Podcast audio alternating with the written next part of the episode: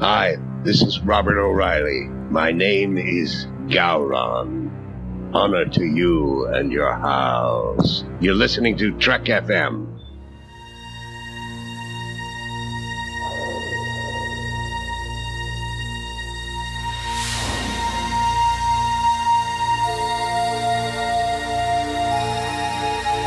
T. Earl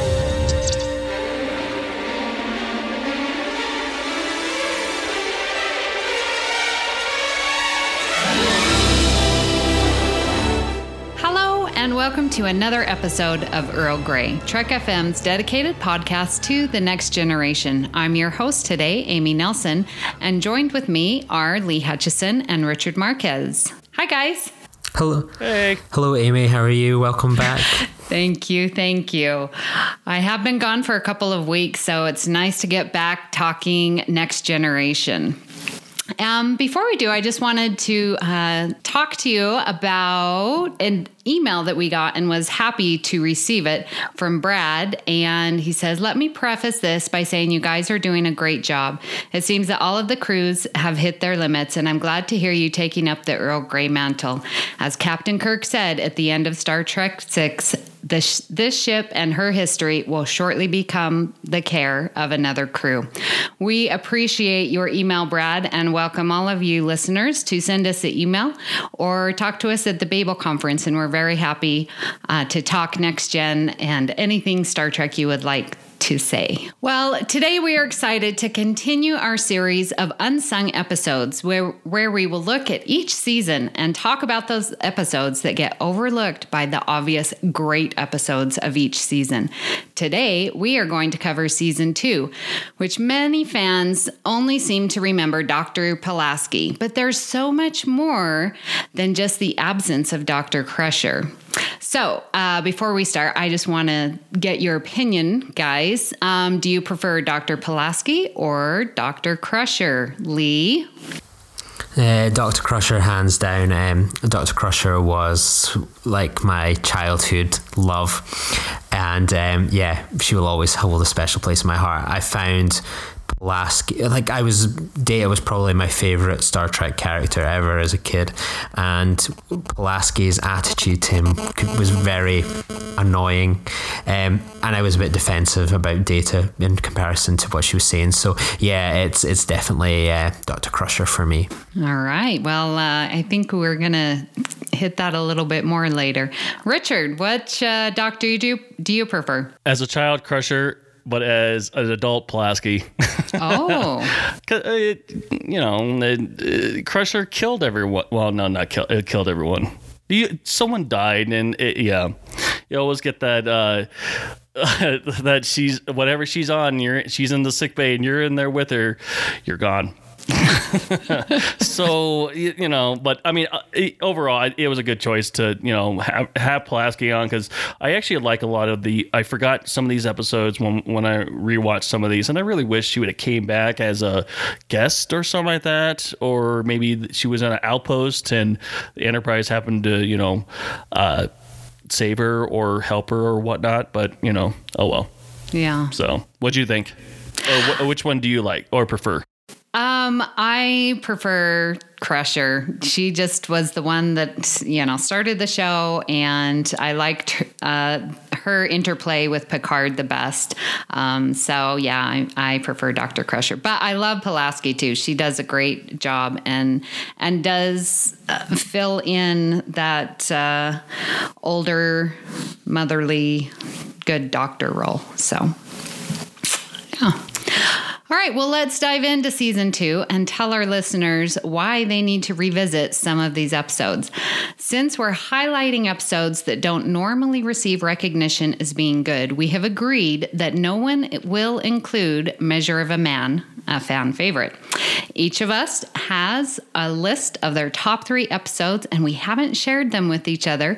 So we're not sure what each other's going to say, but I'm very excited. This was a very hard task uh, because, in my opinion, there are so many great episodes that people need to revisit. Uh, so let's start. Richard, tell us one episode that you think uh, people need to revisit. The child. No, I'm just kidding. I'm just kidding. I'm kidding. I'm kidding. really? Because I almost put that on my list. No. Uh, uh, Uh-oh. Yeah, uh, honestly, I didn't. Uh, I I know the the typical response for the child. I think it was a terrible episode. Period. But um, not because of what others have said about it and consider it as a rape story. And I don't consider it as a rape story. I just think it's a terrible episode altogether. Um, but uh, it, it was a. Well, I will respectfully disagree because I like the story. But that's that's just me. Okay. Okay. I'll, I'll edit that I Don't worry. so my first one is peak performance. Um, I absolutely love this episode. It's one of the very first ones that we really hear that oh the you know Starfleet's not a military organization yet you know they have weapons to enough to decimate planets and stuff like that. Um, and it, it's just and it's it, its purpose is exploration according to Picard. So um, and it's just you you hear I, I think this story is you you get to see more of Picard as I guess as a, as a tactician, and you know you see that interplay between um, uh, Riker Picard more, and it, it's it's just a lot of banter. Um, I think it's more of a more of a fun episode for them to, I guess, get to know each other more. And on top of that, Lieutenant Burke, who is also Aaron Pierce from Twenty Four, is on this, and I absolutely love that. Yeah, definitely. He pops up. I think he pops up in every single TV show ever. Most definitely. So that's also uh, icing on the cake.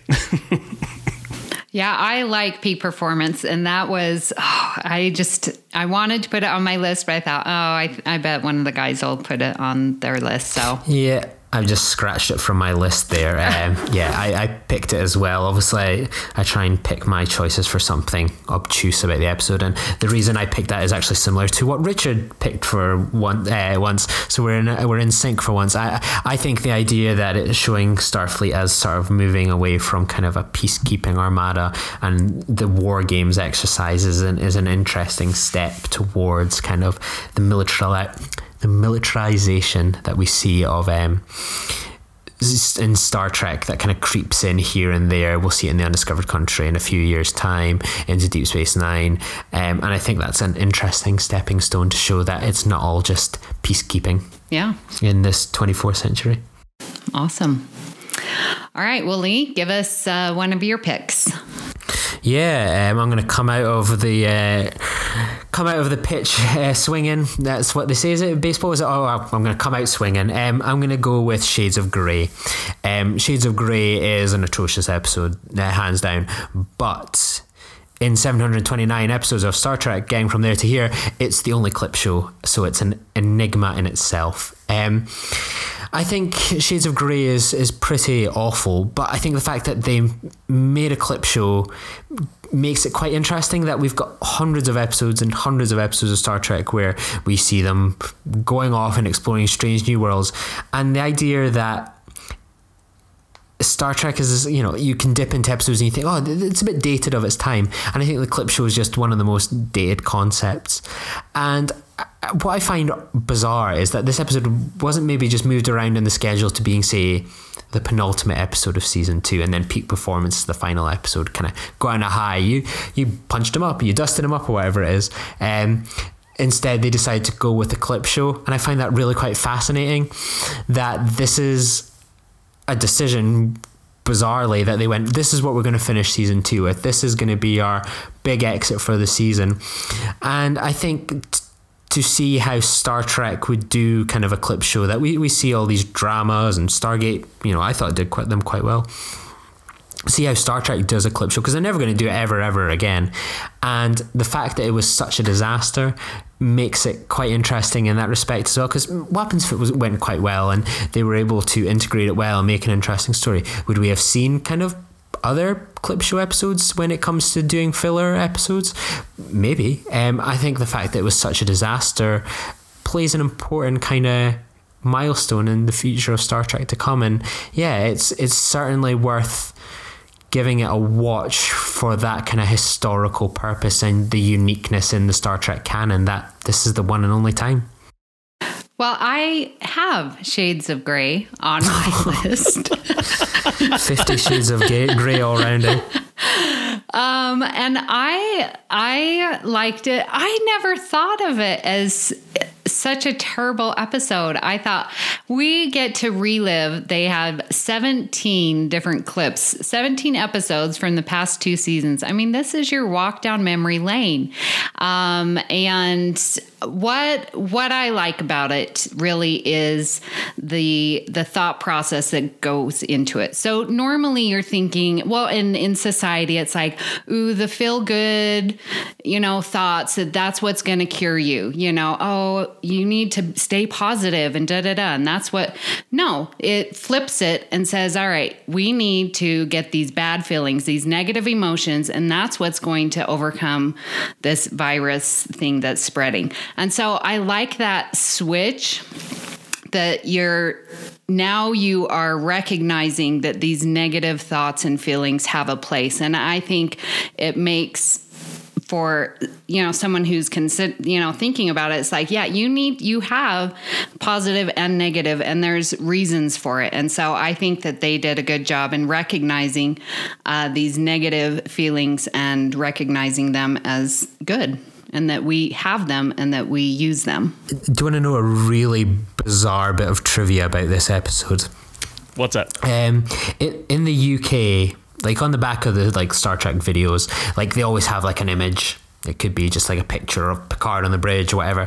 For some bizarre reason, the episode picture on numerous on three different VHS that have shades of grey on it it's like a picture of Troi and Pulaski, and they decided to make it black and white for some reason. It is literally in shades of grey. nice. I have no idea why why anyone went.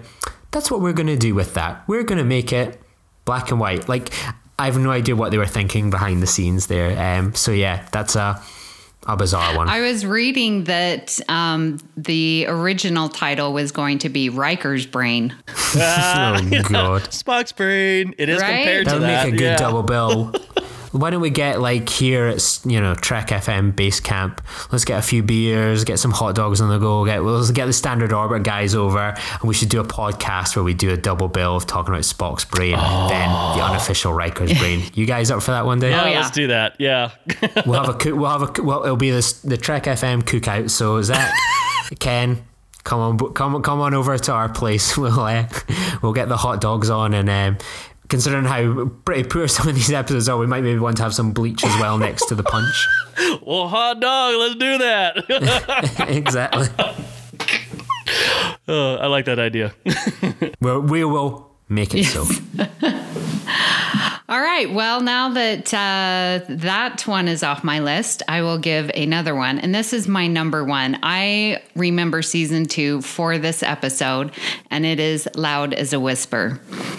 I love this episode. I first of all, it's a good Troi episode, so we all know how I enjoy Troi episodes. Um, but I, there's so many different things, so I'll try and talk fast. So I really like the idea that you're having a chorus speak for you. Like there's going to be so much uh, less misinterpretation. Like if my passion person is speaking, then you know where my thoughts are. Or if my um, logic is speaking, right? And then I love the idea that they have this female character is the one that binds the two passion and logic together. I thought that was a very nice touch there.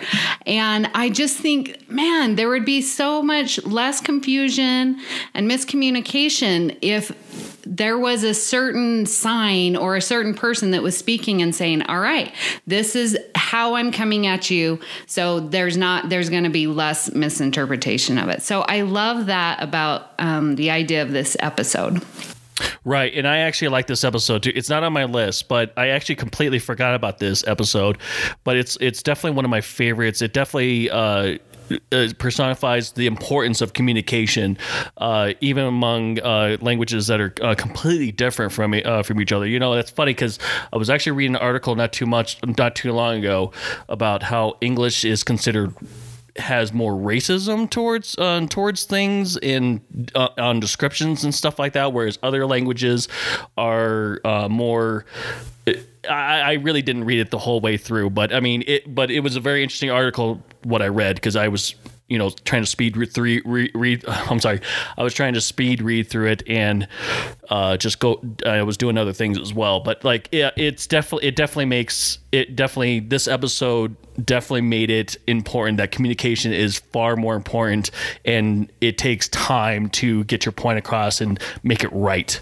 So. Yeah, I I um my minor is communications, and so when I uh, ran a communication class in in middle school as an elective, um, I showed a part of this, and then you know we had the discussion of okay, so what if I'm you know talking with this intention, and so you know wouldn't it be great if we could just hold up a sign and say all right, I'm mad at you, and this is what I'm saying, you know, or you know I'm love you, and this is what I'm saying, type of thing. I I find it just a very communication wise a, a great episode but i love As- oh lee as as the resident councillor of Earl Grey, um, it is it is an interesting kind of argument because I think the the reason it obviously works so well, you've got these different characters kind of highlighting the different emotional states, whereas all of us humans, it's all kind of we're so full of contradictions that you know you can be totally like in love with a girl or whatever or a guy, whatever, and um, you you may want to kiss them more than anything. But then there's that part of you inside that's fear as well. Like, what happens if I touch their hand? Or what happens if I go in to kiss them and I'm rejected? That all these things just are constantly clashing with each other, you know, that flight or fight. Um, thing is in all in our heads and you know and the, the idea that we could separate it out and make it nice and clean uh, is, is just would be so so amazing. Um, until then I think we're just going to be constantly uh, competing with uh, different emotions in our head to get the dominance of the in, in those moments. Yeah. Yeah and i like how um troi i mean she does play a pretty uh, important role in this episode and she points out uh, when riva loses his chorus the you know well can't you turn this negative into a positive? and then that whole idea and then she's so smart because you know riva here he is ultra confident has this ego and she just plays right into that ego and says well i'm going to go down and you know try and get the ceasefire to continue and to mediate between these two.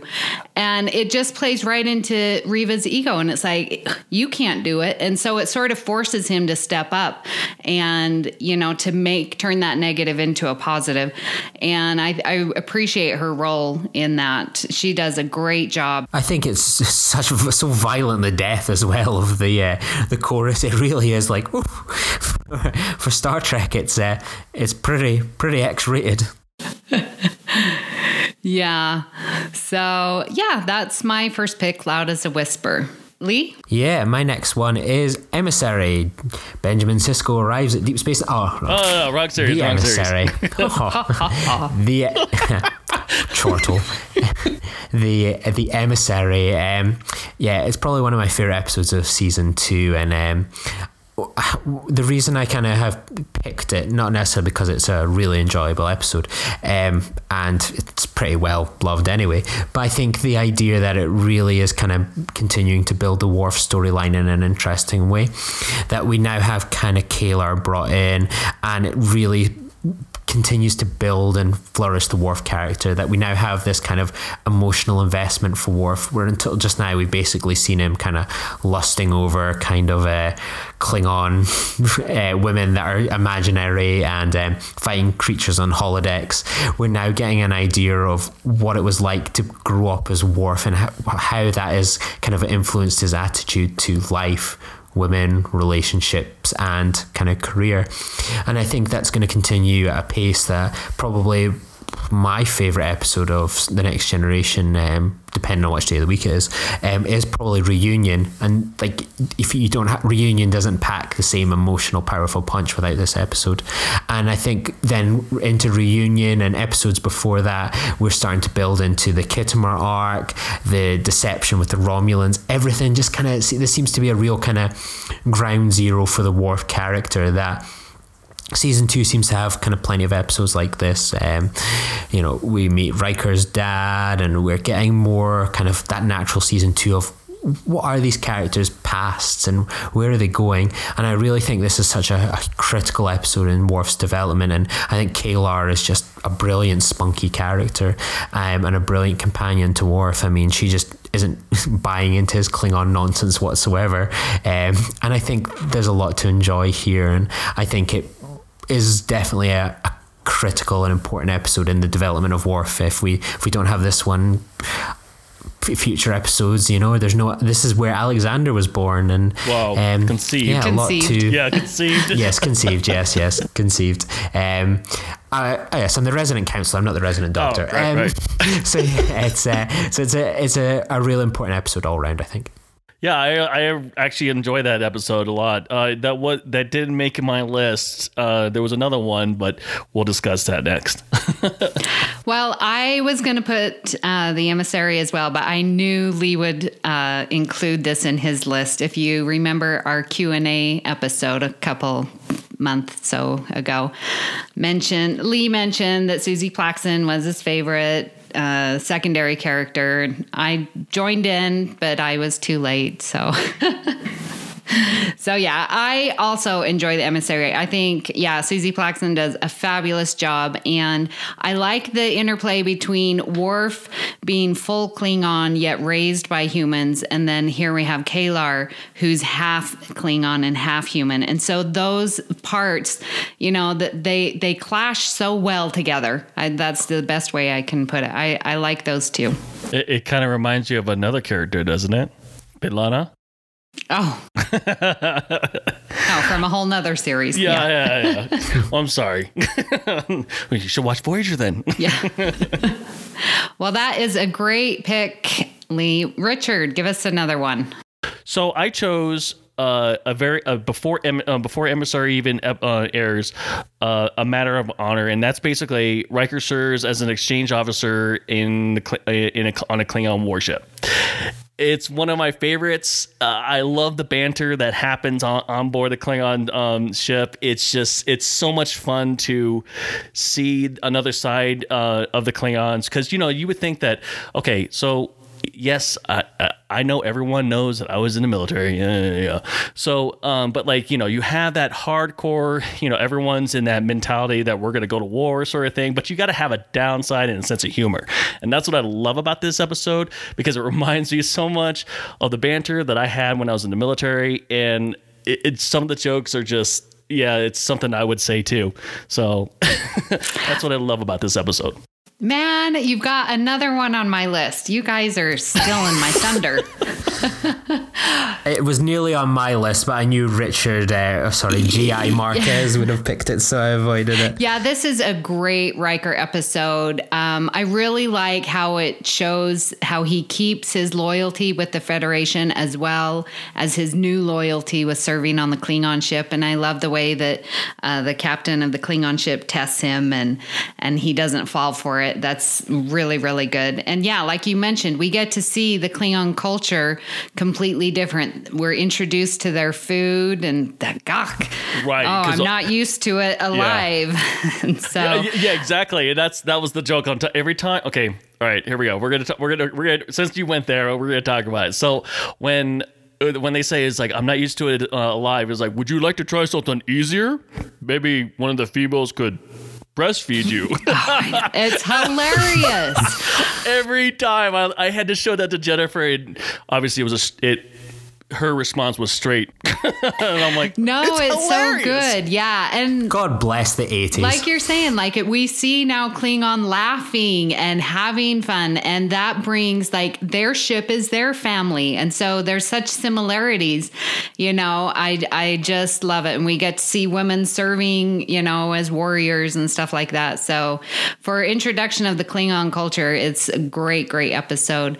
And I like also the idea, like, and this has hit me too. Like when Mendon, or is it the other guy? you know, that guy. The one that Wesley confuses, Mendon. This is so racist towards the blue man. I know, right? They all look the same to me. That's what I think when know. I see Wesley. anyway, so he's learning the protocol of the Federation. And for me, that just really clicks because you got to know when to change protocol and when you're in different situations and what you need to do. And for me, like I've I've been a teacher in three different states and with countless districts. And each time that I change, you know, it's like, well, I think I know what I'm doing. I'm a good teacher, but now I have to change how I do things because I'm in a different situation. And so Different that just really spoke to me uh, is that because it's like, yeah, there's some things that, you know, some schools, you know, focus on. Anyways, so I thought that was a really good episode to highlight the differences in, in the, the way that people serve across the Federation. Right, and you and you bring up a good point about that. It, it's def, it definitely because I, I I noticed it with uh, with uh, with the military as well. I mean, different different units have specialties on uh, when, when it comes to like what kind of what where they what their missions are for that specific area, and it's the same thing. And it's like, oh, it's not no no no no, we don't do the same thing there. Or where you just came from, you got to change your way of thinking. And yeah, it's crucial to um, I guess adapt. Yeah, Yeah, and surviving. Right, exactly. and and and begins the Rob Bowman Brian Thompson partnership that will extend through many many episodes of the X Files. Brian Thompson, who plays the Klingon, uh, ends up playing the alien bounty hunter in uh, the X Files, and Rob Bowman becomes one of the directors and residents on the X Files as well. So it's the start of a beautiful friendship. Indeed. All All right, right. who's next? Um, I will go. Well, now that you guys have taken two of mine, good thing I have honorable mentions to talk about. So I will go to those. So one of my honorable mentions is elementary Dear Data. And I like this, which is funny, Lee, you mentioned why you don't like Dr. Pulaski. I like the fact how she treats Data. It's so different than the rest of the crew. And yeah, it's not very nice. She's treating him like a machine. And that perspective, I think, is very unique because everyone else in the crew is just treating him like as a human, and he's not. And so that contrast, I really appreciate seeing uh, Pulaski and Data interact. So I chose it for that um, reason. And I also like Elementary Dear Data because you're looking and you're trying to discern the difference between what makes a hunch versus a calculated outcome. Because in the Sherlock Holmes, oh, this is the Sherlock Holmes episode. Um, Dr. Pulaski's like, well, you didn't solve anything. You just put together these themes from previous books that you've read and deducted it that way. Well, isn't that what an instinct is? Isn't that what a hunch is? And aren't they the same? And so I like seeing that interplay between those two pieces that we have to deal with in our life. As someone that has visited the real, the real, the real Baker Street, um, as it were, um, uh, this episode always brings me a, a lot of joy, and um, like it always reminds me, like um, there's like obviously Baker Street is a real street, and then there's this place where this building which is dedicated to Sherlock Holmes on that street, and you go in and it's got um, all these letters that people have submitted or like posted to the address. Um, it can be people from all around the world or people that have genuinely thought Sherlock Holmes is real, um, like asking for his help or like young kids going, "People have said you're unreal," like posting it. It's almost like a kind of Santa's grotto for for this letters collection. And this episode just always makes me think of that book in that building. It it gets me every time. Yeah, I uh, yeah he yeah it I, I actually like this episode a lot. It's it didn't make my list, so I'm glad it I'm glad it didn't get robbed on the list. but uh, yeah, it's it, yeah. Watching over this uh, this episode, he kind of uh, would ruin a, a mystery dinner party because yeah, I, I couldn't imagine someone like that. But yeah, it's a good episode. Data. All right, Lee, give us uh, your third and final pick. Yeah, it's the final countdown. Um, Samaritan Snare. Um, this is the moment I'm expecting Amy to go. For for God's sake, you've picked the guard. um, yeah, Samaritan Snare nailed on easy choice for me. Um, important for two reasons. First one, the Pakleds are hysterical. I quite find them funny, quite funny. Um, they remind me of my brother. And it's all right. No, you're As if not. No, to you're not. as if he listens to a Star Trek podcast. Um, no, I, I, think the Pakleds are quite funny. But um, the reason I picked this episode is kind of similar with um, with Emissary. Is like the, the, the I don't know. You could you could argue what the A or the B plot really is in this episode. I think they kind of more go with the Pakleds as the dramatic action thing, um, and it's less so kind of focused on Picard, you know, kicking around a shot with Wesley. But you don't have this episode. You don't get potentially one of the greatest episodes of Star Trek of all time, Tapestry. Mm. Um, and I know, I'm sure a lot of people are now nodding their head, going, "Oh well, maybe maybe Samaritan Snare deserves another chance." This is the episode that drops in Picard's heart problems and you know what kind of led to that moment, and we see a totally different side to Picard.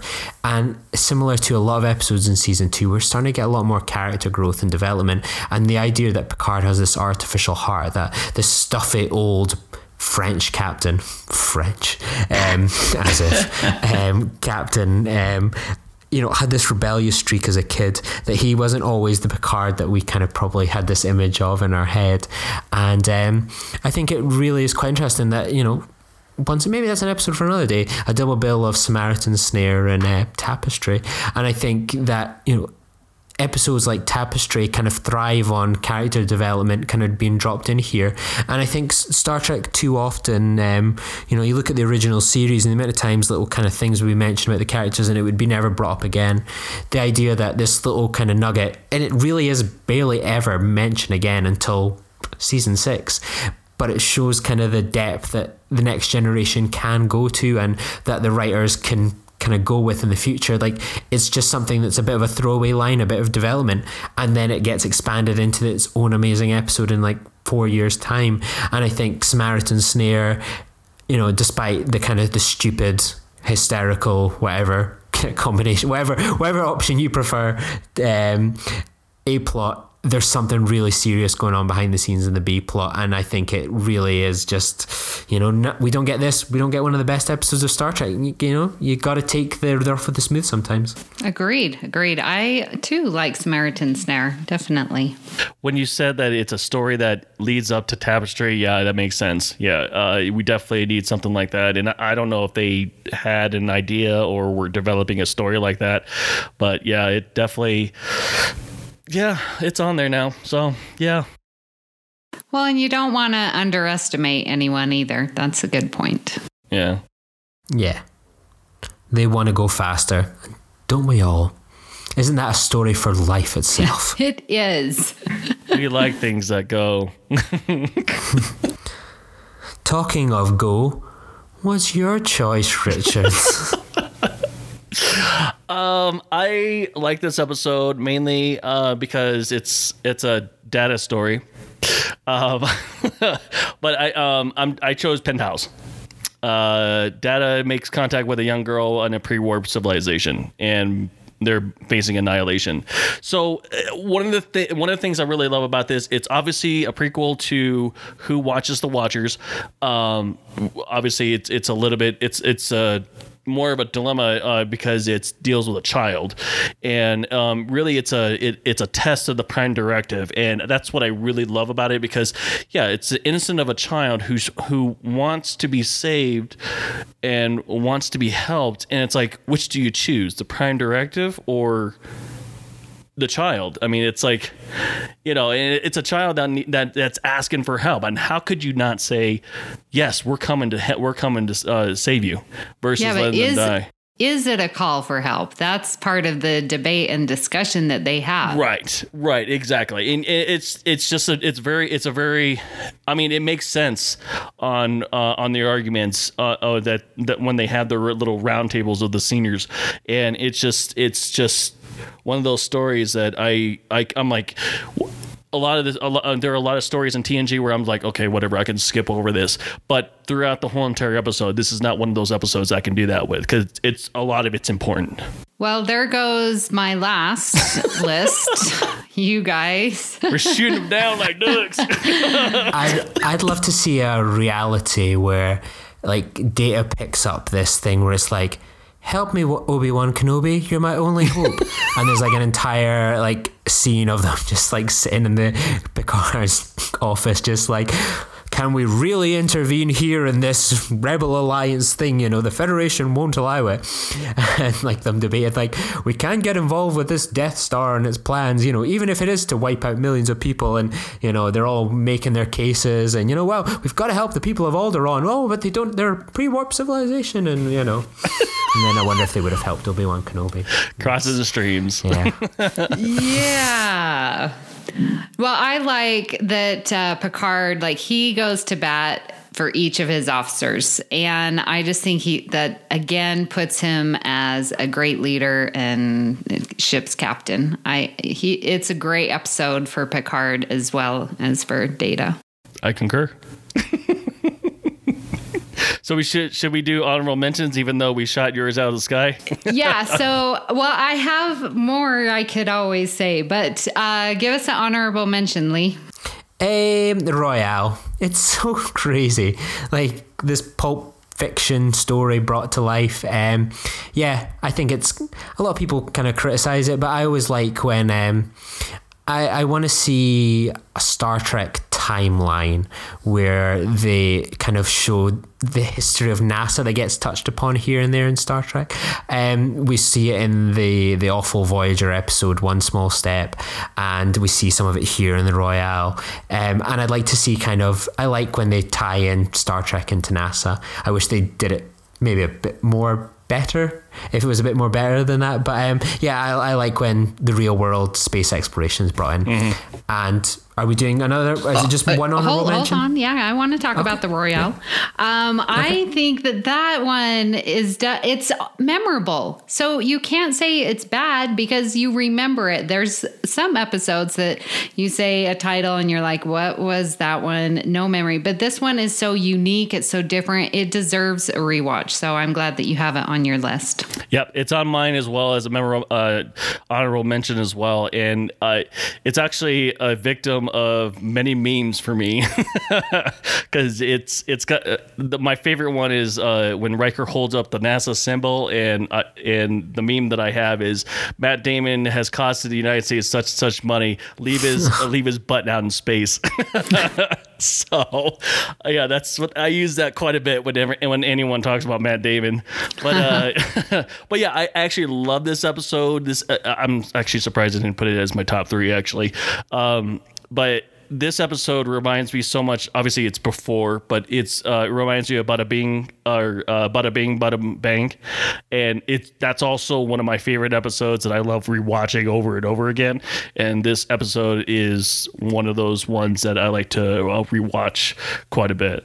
So I'm glad you mentioned that because I thought it was similar to that too, but I didn't want to sound crazy, so I'm glad I'm not crazy. Yeah, but know, yeah, I did. Yeah. we did that on the From There to Here rewatch we last did. year. That's right. I yeah, forgot about that. Fun. Yeah, yeah, yeah. awesome. yeah. All right, Lee. What's your other honorable mention? Or do you have another one? Didn't? Yes, I do have another one. Um, Contagion. Um, we were, we've spoken about uh, how other episodes of um, the next generation will kind of take things that were mentioned in season two and kind of run with it in later episodes. Reunion and. Um, so remind us what Contagion uh, is again. It, I was just building up okay. to that. So we've got episodes that kind of will tie into future episodes. So we've got um, reunion will come later, tapestry, and we've got um, contagion where they go to the Iconian Gateway, and then it pops up randomly in season four of Deep Space Nine in the most violent bloody episode of uh, Star Trek ever to the death. And I like the idea that the Iconian, you know, this gateway that you know, there's all, all these gateways that were dotted around the universe, and I like that that gets picked up again in Star Trek Deep Space Nine. I mean, Star Trek too often was a bit kind of insular, um, and it wouldn't kind of tie into the other shows as well as it could be. They they wanted to stand on their own feet and not rely on the other shows for better or worse in a way. I think it was kind of you know they nowadays is I would it would be much more different but I think it's they you know obviously that's not what they wanted to do. Um, so I think the idea that they took the Iconian Gateway and they tied it into Deep Space Nine is is really cool and that's another double bill that I think is pretty awesome. Richard? Q who? Oh yes. I think uh, that goes without you know explanation on why why it should be a, a, an honorable mention. First time we get to see the Borg ever and of course it's to build up that you know First Contact, Best of Both Worlds. I, you, I, I go on and on. Guinan in the queue. That's yeah. Yeah, yeah, yeah, I think that. I think, um, yeah, I think uh, everybody will agree with me on that. Yes. yeah. So yeah. Otherwise, that's that's it for me on my end. All right. Well, my list has been exhausted, definitely. so, well, talking season two isn't the only topic we've been talking about here on the network. Here's a quick look at what you might have missed elsewhere on Trek FM. Previously on Trek.fm, Standard Orbit. I open up the garment bag and I see this like red tunic, like this top. I'm like, wait, this looks really familiar. Like, so I try it all on. I try on all the wardrobe. Everything fits great. And I look at myself in the mirror. I'm like, holy bleep. And I turned to the wardrobe supervisor. I said, is this Star Trek that I'm working on? To the journey! Leola is a substitute for any ingredient he doesn't have. No sugar, Leola root. Yeah. No bananas, Leola root. No coffee. Leola, Leola root. Saturday Morning Trek.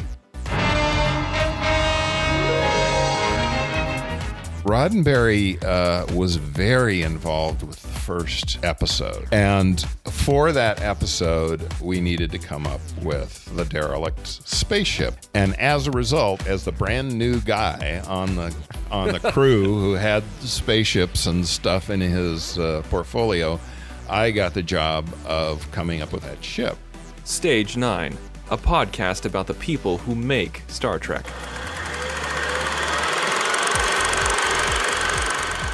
I mean, obviously, you have Nicholas Meyer writing for your Star Trek show. Is there any way that they're not going to be like, hey, Nick, you want to direct an episode? Because, I mean, like, would they? I mean, I cannot see any scenario in which they'd be like, I don't know, man. I don't know if he's right for this gig. And that's what else is happening on Trek.fm.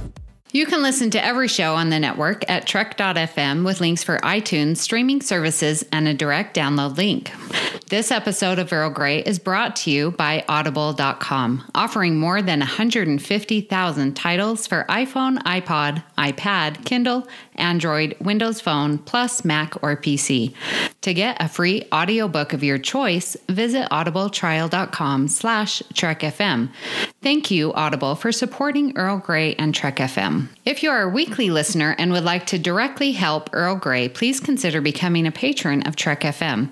At patreon.com slash trekfm, you can choose the pledge level and receive rewards for becoming a Trek FM patron. At the $5 a month level gets you into our patron zone. This is where you get exclusive content and access to our early release of our shows. At the $15 a month, you will get to participate in our monthly roundtables. These are so much fun, and that's where I got started on the network. At the $25 a month level, gets you associate producer credits for any podcast you choose. And at this time, we would like to thank our current Patreon associate producers, Michael Hueter and Justin Ozer. Thank you for supporting Earl Grey. Another way to help out the network and get cool stuff is to visit Redbubble at redbubble.com slash shop slash Trek FM. You can find amazing designs for shirts, pillows, phone cases, and more. And with each purchase, a portion of the sales goes to Trek FM. To connect with other Trek FM listeners, you can join our Facebook discussion group called the Babel Conference. Search B A B E L on the Facebook field and you can uh, join in. You can also like the facebook.com slash Trek FM page for show updates and announcement. The network is also on Twitter at Trek FM. Now, if you would like to contact Lee, Richard, or Amy, that's me, visit trek.fm slash contact to send us a subspace message, or you can find us on social media. So, Richard, where can people find you? Well, they could find me on Facebook at the Babel Conference, where I pop in here and there. And when I reactivate it, uh, Twitter at XRansom. Lee, what about yourself? Yeah, you can find me on Twitter at Lee underscore Nostromo. Um, you can also find me at Star Trek VHS, sharing old school Star Trek VHS artwork. You can find me on the Filibuster podcast, talking about movie, geek, and nerd culture, um, and the Glasgow's Green Football podcast. Um, but I'm more behind the scenes there. And of course, you can find me on the Babel conference here and there. And you can find me on Twitter at Miss Amy Nelson. And I tweet about what I'm watching. And I really enjoy the Babel Conference on Facebook as well. So you can find me there to talk all things season two. Join us next time for another cup of Earl Grey. Today is a good day to die. They talk much, yet say little. Great joy and gratitude.